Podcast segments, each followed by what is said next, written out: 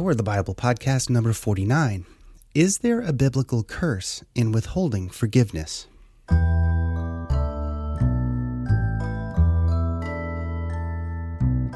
Welcome to the Core of the Bible podcast. My name is Steve, and I'll be your host as we explore the message of the Bible reduced to its simplest form.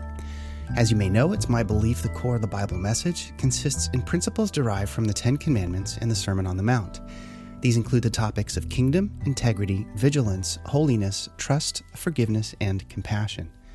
Today we're going to be exploring the topic of forgiveness and how the forgiveness we extend or don't extend toward others will likely be evidenced within our own relationship with God. In John 20, verse 23, Yeshua says, If you forgive the sins of any, they are forgiven them.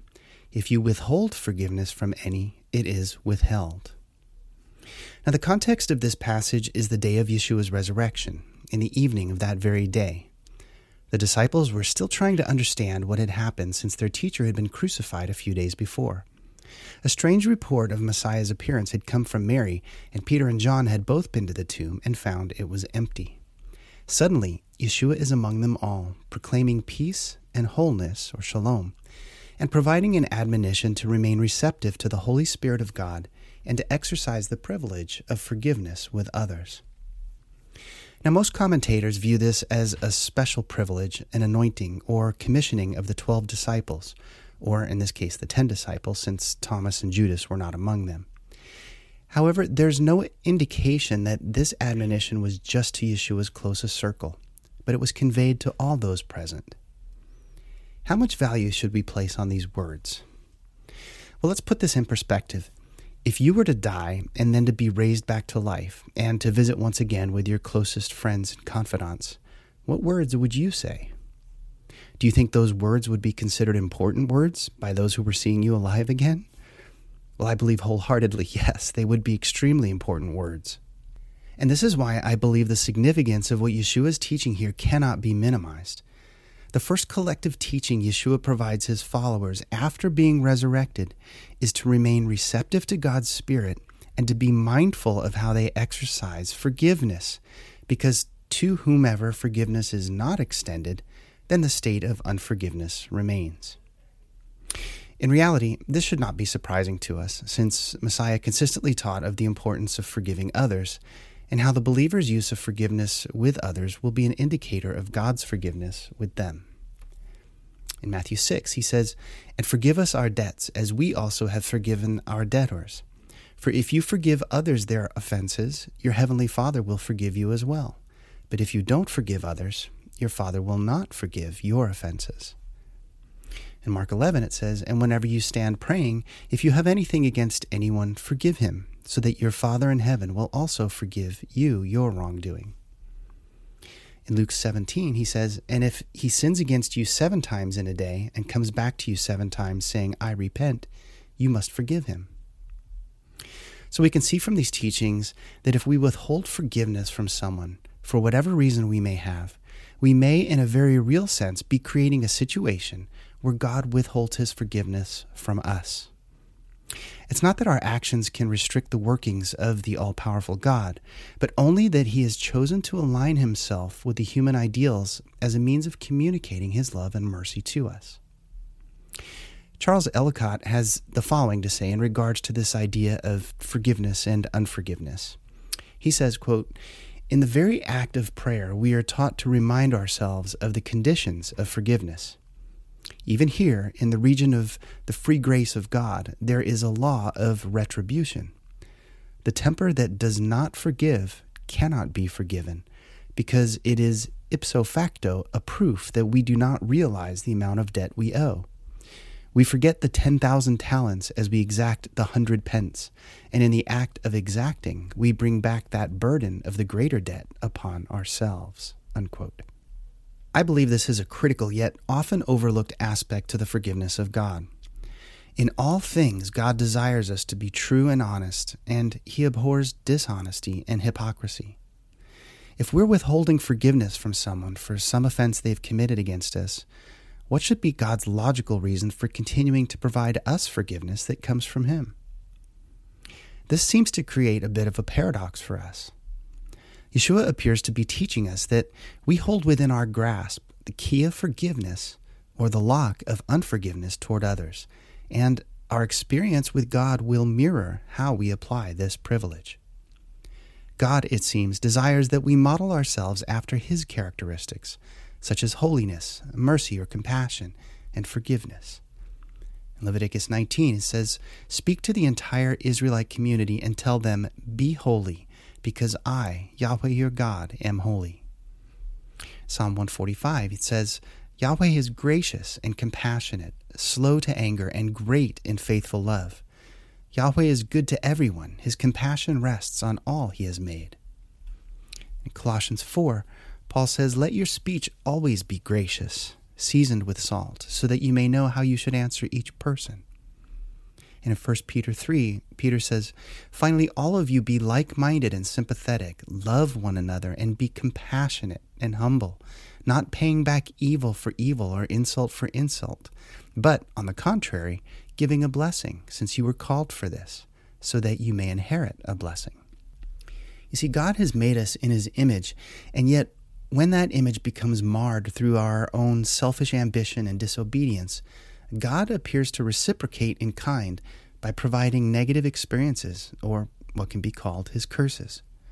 Here's an example of how this principle is exhibited with personified wisdom in the book of Proverbs. Proverbs 1 Wisdom is quoted as saying, How long, inexperienced ones, will you love ignorance? How long will you mockers enjoy mocking, and you fools hate knowledge? Since you neglected all my counsel and did not accept my correction, I, in turn, will laugh at your calamity. I will mock when terror strikes you. Notice, the mockers who rejected the knowledge of God would be mocked by personified wisdom, as their own calamity would befall them due to their rejection of God's instruction. Here's another example. In the apocryphal book of the Wisdom of Solomon, there's a passage which identifies this type of thinking of the Hebrew culture in the time of Second Temple Judaism. Speaking in the narrative about the Israelites wandering in the desert, the text says, and this is Wisdom 11, it says, In return for their foolish and wicked thoughts, which led them astray to worship irrational serpents and worthless animals, you, Yahweh, sent upon them a multitude of irrational creatures to punish them, so that they might learn that one is punished by the very things by which one sins. This is the state of those who live in rebellion against God. It becomes a natural course of events due to their unwillingness to abide by God's righteous ways, and the things through which they sin against God become the very things that plague them later on. This idea of retributive justice is all through the Bible. The Apostle Paul also presents a view of the fleshly life versus the spiritual life as he encourages the Galatian believers to be sure they are sowing seed in the appropriate place. In Galatians 6, he writes, Don't be deceived. God is not mocked. For whatever a person sows, he will also reap, because the one who sows to his flesh will reap destruction from the flesh, but the one who sows to the Spirit will reap eternal life from the Spirit. I tend to believe this retributive justice of God is this ancient biblical principle from which the Eastern concept of karma has been derived. Well, that's certainly my opinion, and one that would require a whole other discussion to fully substantiate, but I believe the biblical principles were at one point understood by all mankind, and other religions have since become corruptions of these truths over the millennia. Let's take a closer look at this idea of the retributive justice of God in some of the final words of Moses to the Israelites.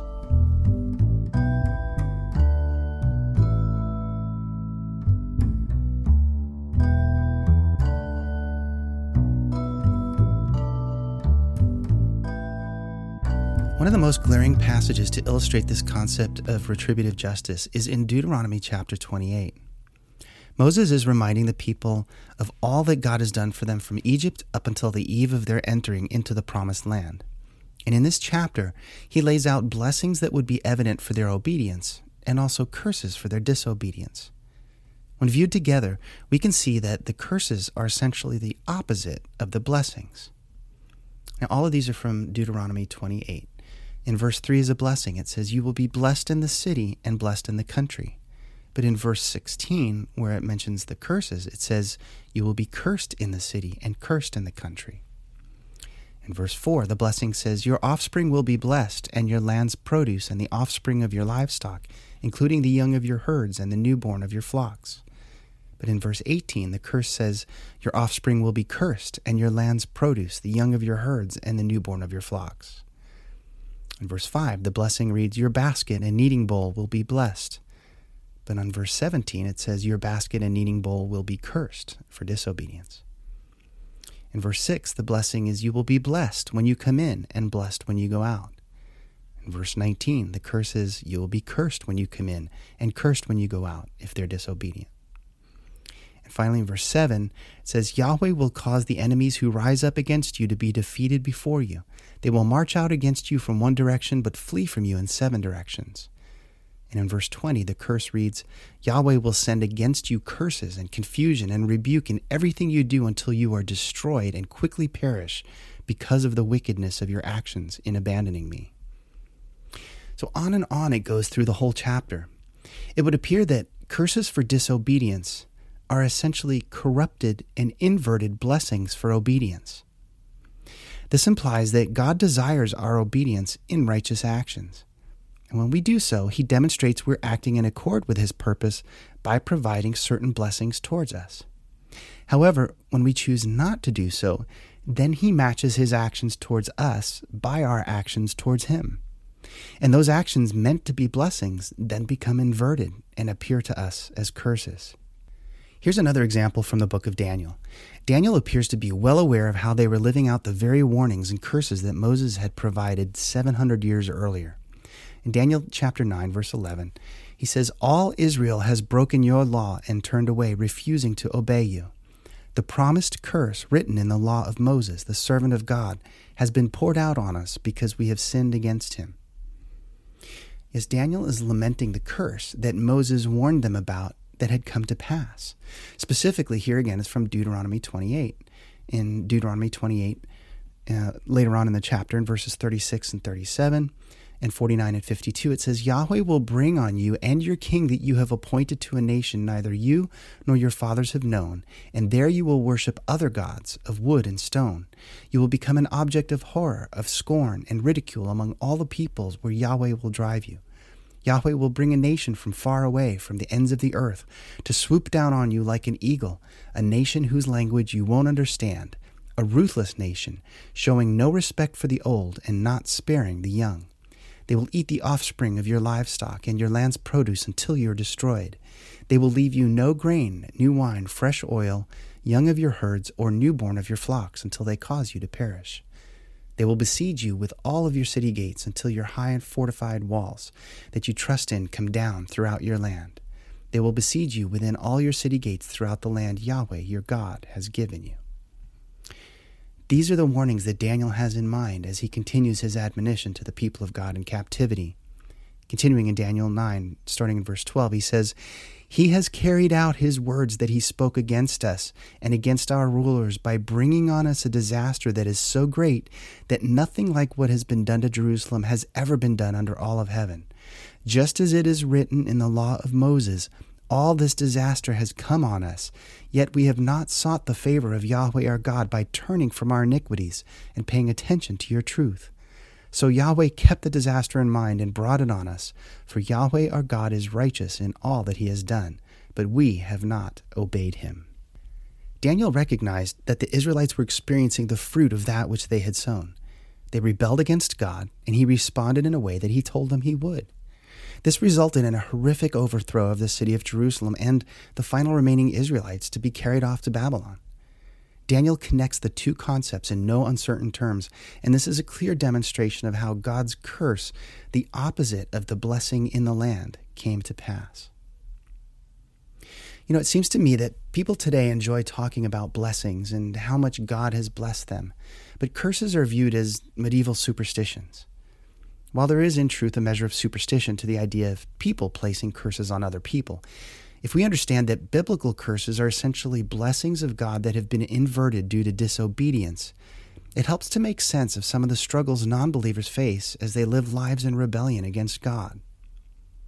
If, for example, we choose to live lives of treachery and deceit for our own pride and our selfish gain, there's a good likelihood that our lives will be filled of not knowing who to trust, and being fearful of being taken advantage of at every turn.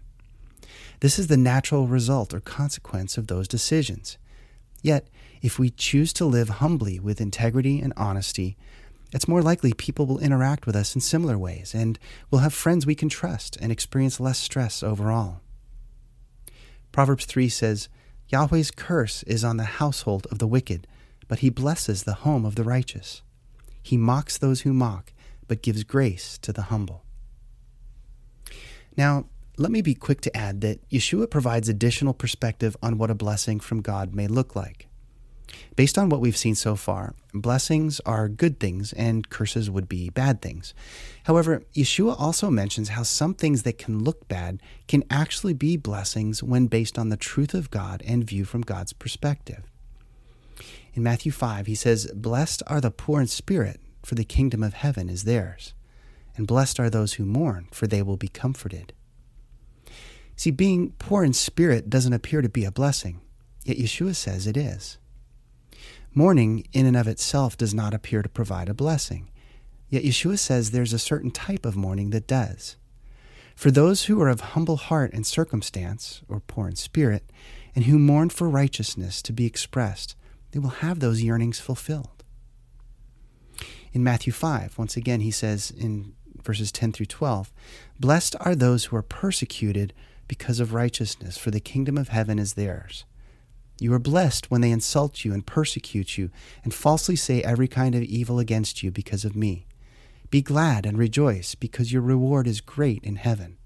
For that is how they persecuted the prophets who were before you. Well, certainly being insulted and persecuted and having false and evil things said against you cannot possibly be considered a blessing, could it? Well, Yeshua confirms they are, but only if those things are being conducted against you specifically because of your expressed faith in Messiah, who is the truth of God revealed. Psalm 5 says, But let all who take refuge in you rejoice. Let them shout for joy forever. May you shelter them, and may those who love your name boast about you. For you, Yahweh, bless the righteous one. You surround him with favor like a shield. You see, consistent with all blessing is that those who exhibit righteousness are blessed by God. To have faith in Yeshua was to have many negative consequences for the believers, and may still to this day. However, those negative consequences could be considered as blessings because they were and are based on the truth of God. So, returning in summary to our topic of forgiveness, you may have noticed I've kind of gone off into the weeds in regards to the retributive justice of God.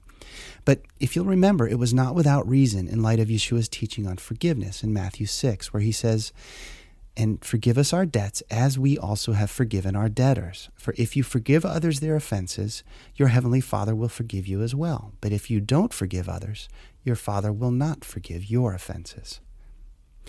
See, if we truly believed this was the case, then we would never remain unforgiving toward anyone if we desired God to be forgiving toward us, we would do everything we could to ensure there was no form of outstanding unforgiveness among any of our relationships. We saw that when Yeshua returned from death, he exhorted his disciples to receive the Holy Spirit and to extend forgiveness to others. Otherwise, unforgiveness would remain. And if we could cautiously peel back the prejudice of our religious orthodoxy regarding the historical commentary of that passage in John 20 and simply consider the Messiah's words for what they say, the importance of forgiveness in the teaching of Yeshua cannot be understated.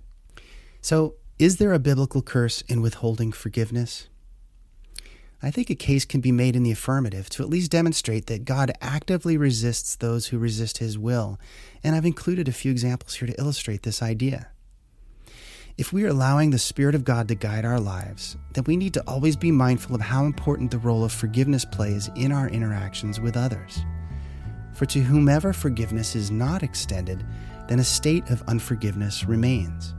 And if we are to maintain a consistent view within the larger context of Yeshua's teaching during his life and ministry, that state of unforgiveness can be measured against our own standing with God. The fact that the operation of the Spirit and forgiveness are knit together so closely should cause us to evaluate how receptive we are to the influence of God's Spirit in our lives. In my estimation, a life guided by the Spirit is, by default, a life of forgiveness. and forgiveness always brings a blessing.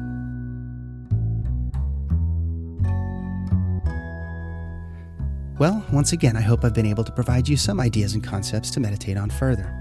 If you enjoyed this week's podcast, be sure to visit corethebible.org to read daily blog posts on these topics and to find out more about the message of the Bible reduced to its simplest form in the Ten Commandments and the Sermon on the Mount. Do you have questions about today's topic or comments or insights you'd like to share? Feel free to email me at corethebible at gmail.com. Thanks for your interest in listening today. As always, I hope to be invited back into your headphones in another episode to come. Take care.